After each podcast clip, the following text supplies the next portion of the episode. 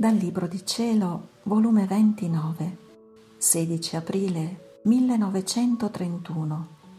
Il coraggio è delle anime risolute. Sei angeli con Gesù a capo. Come gli atti fatti nella divina volontà sono pegni di valore infinito, vincoli eterni, catene non soggette a spezzarsi la mia vita continua sotto l'impero del fiat eterno, il quale mi si involge dentro e fuori di me e mi fa sentire il suo peso infinito. Ed io, come atomo involto da questa infinità che non ha limiti, per quanto l'ami e sospiri, tuttavia sento al vivo il dolore della mia volontà umana stritolata e quasi morente sotto l'impero di una divina volontà immensa ed eterna. Mio Gesù, aiutami e dammi la forza nello stato doloroso in cui mi trovo. Il mio povero cuore sanguina e cerca un rifugio in tante pene. Tu solo, mio Gesù, puoi aiutarmi aiutami, non mi abbandonare. E mentre la povera anima mia si sfogava nel dolore, il mio dolce Gesù si faceva vedere nel mio interno crocifisso con sei angeli, tre a destra e tre a sinistra della sua adorabile persona. I detti angeli tenevano ciascuno la sua corona fra le mani tempestate di gemme fulgidissime in atto di offrirle a nostro Signore. Io sono rimasta meravigliata nel vedere ciò ed il mio amato Gesù mi ha detto, coraggio, figlia mia, il coraggio è delle anime risolute di fare il bene. Esse sono imperturbabili sotto a qualunque tempesta e mentre sentono lo scroscio dei tuoni e lampi fino a tremare e restano sotto all'acqua dirotta che le piove di sopra, se ne servono dell'acqua per lavarsi e uscire più belle e senza badarci alla tempesta. Sono più che mai risolute e coraggiose di non spostarsi dal bene incominciato lo scoraggiamento è delle anime irrisolute che non giungono mai a compiere un bene.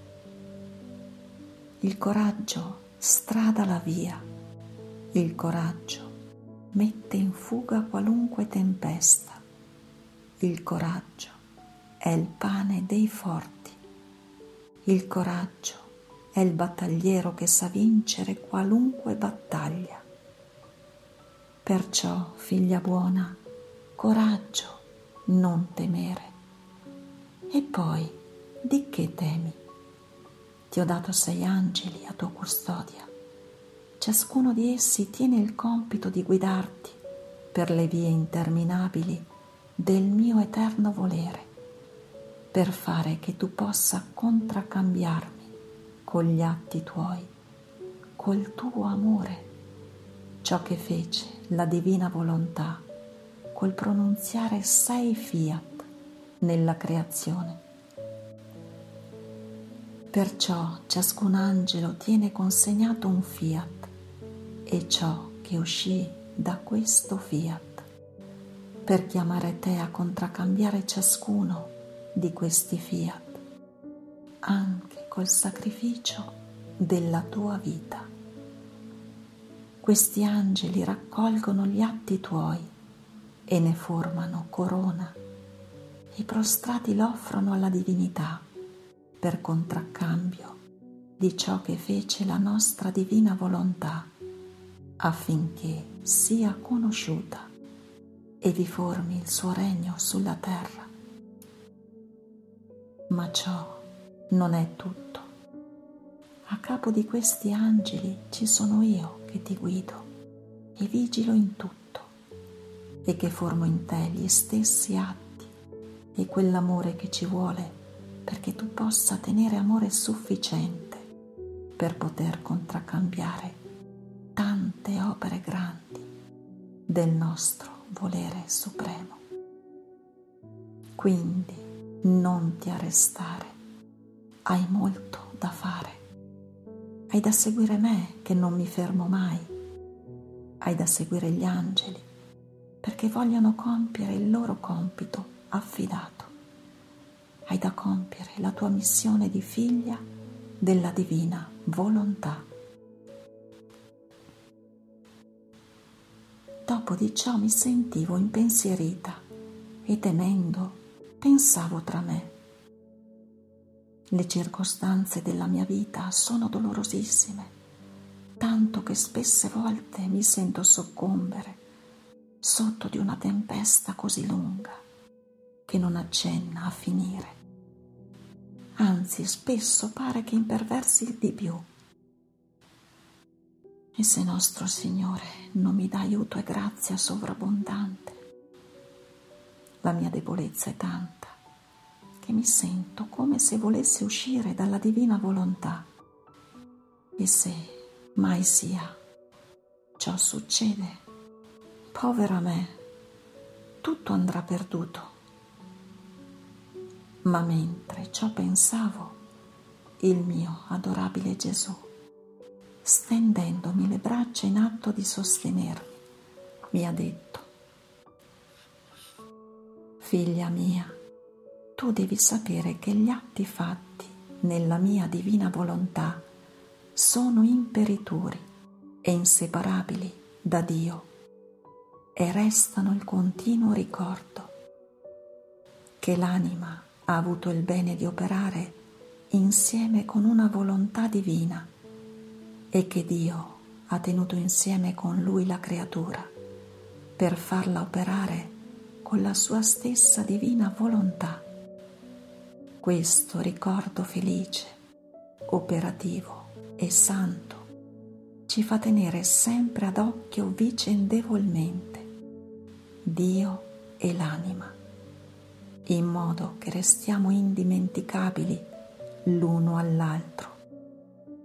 Tanto che se la creatura avesse la sventura di uscire dalla nostra volontà, andrà vagando, girerà lontana, ma sentirà l'occhio del suo Dio sopra di sé, che la chiama dolcemente, e il suo occhio attirato verso di colui che la guarda continuamente. E tanto che sebbene va vagando, sente tuttavia l'irresistibile bisogno, le forti catene che la tirano fra le braccia del suo creatore.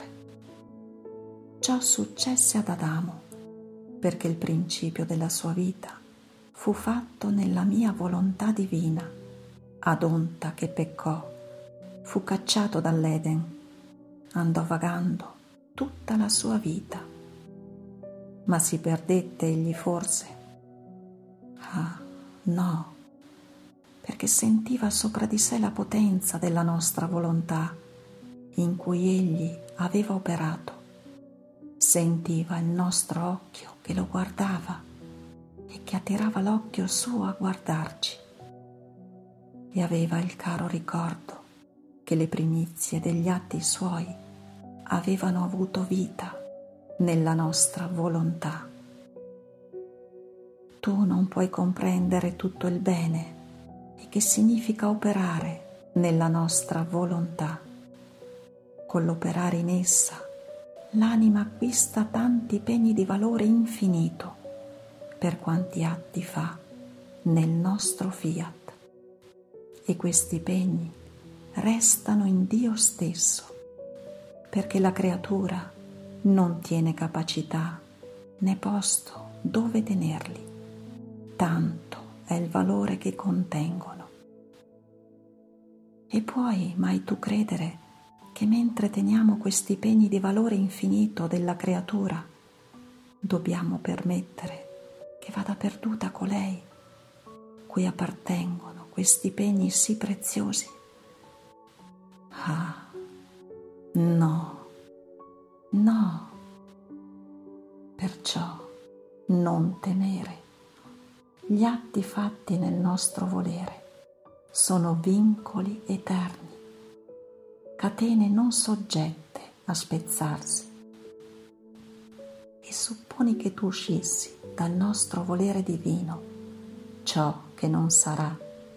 Tu puoi uscire, ma i tuoi atti restano, ne possono uscire perché sono stati fatti in casa nostra e la creatura tiene i suoi diritti fino a tanto che sta in casa nostra, cioè nella nostra volontà.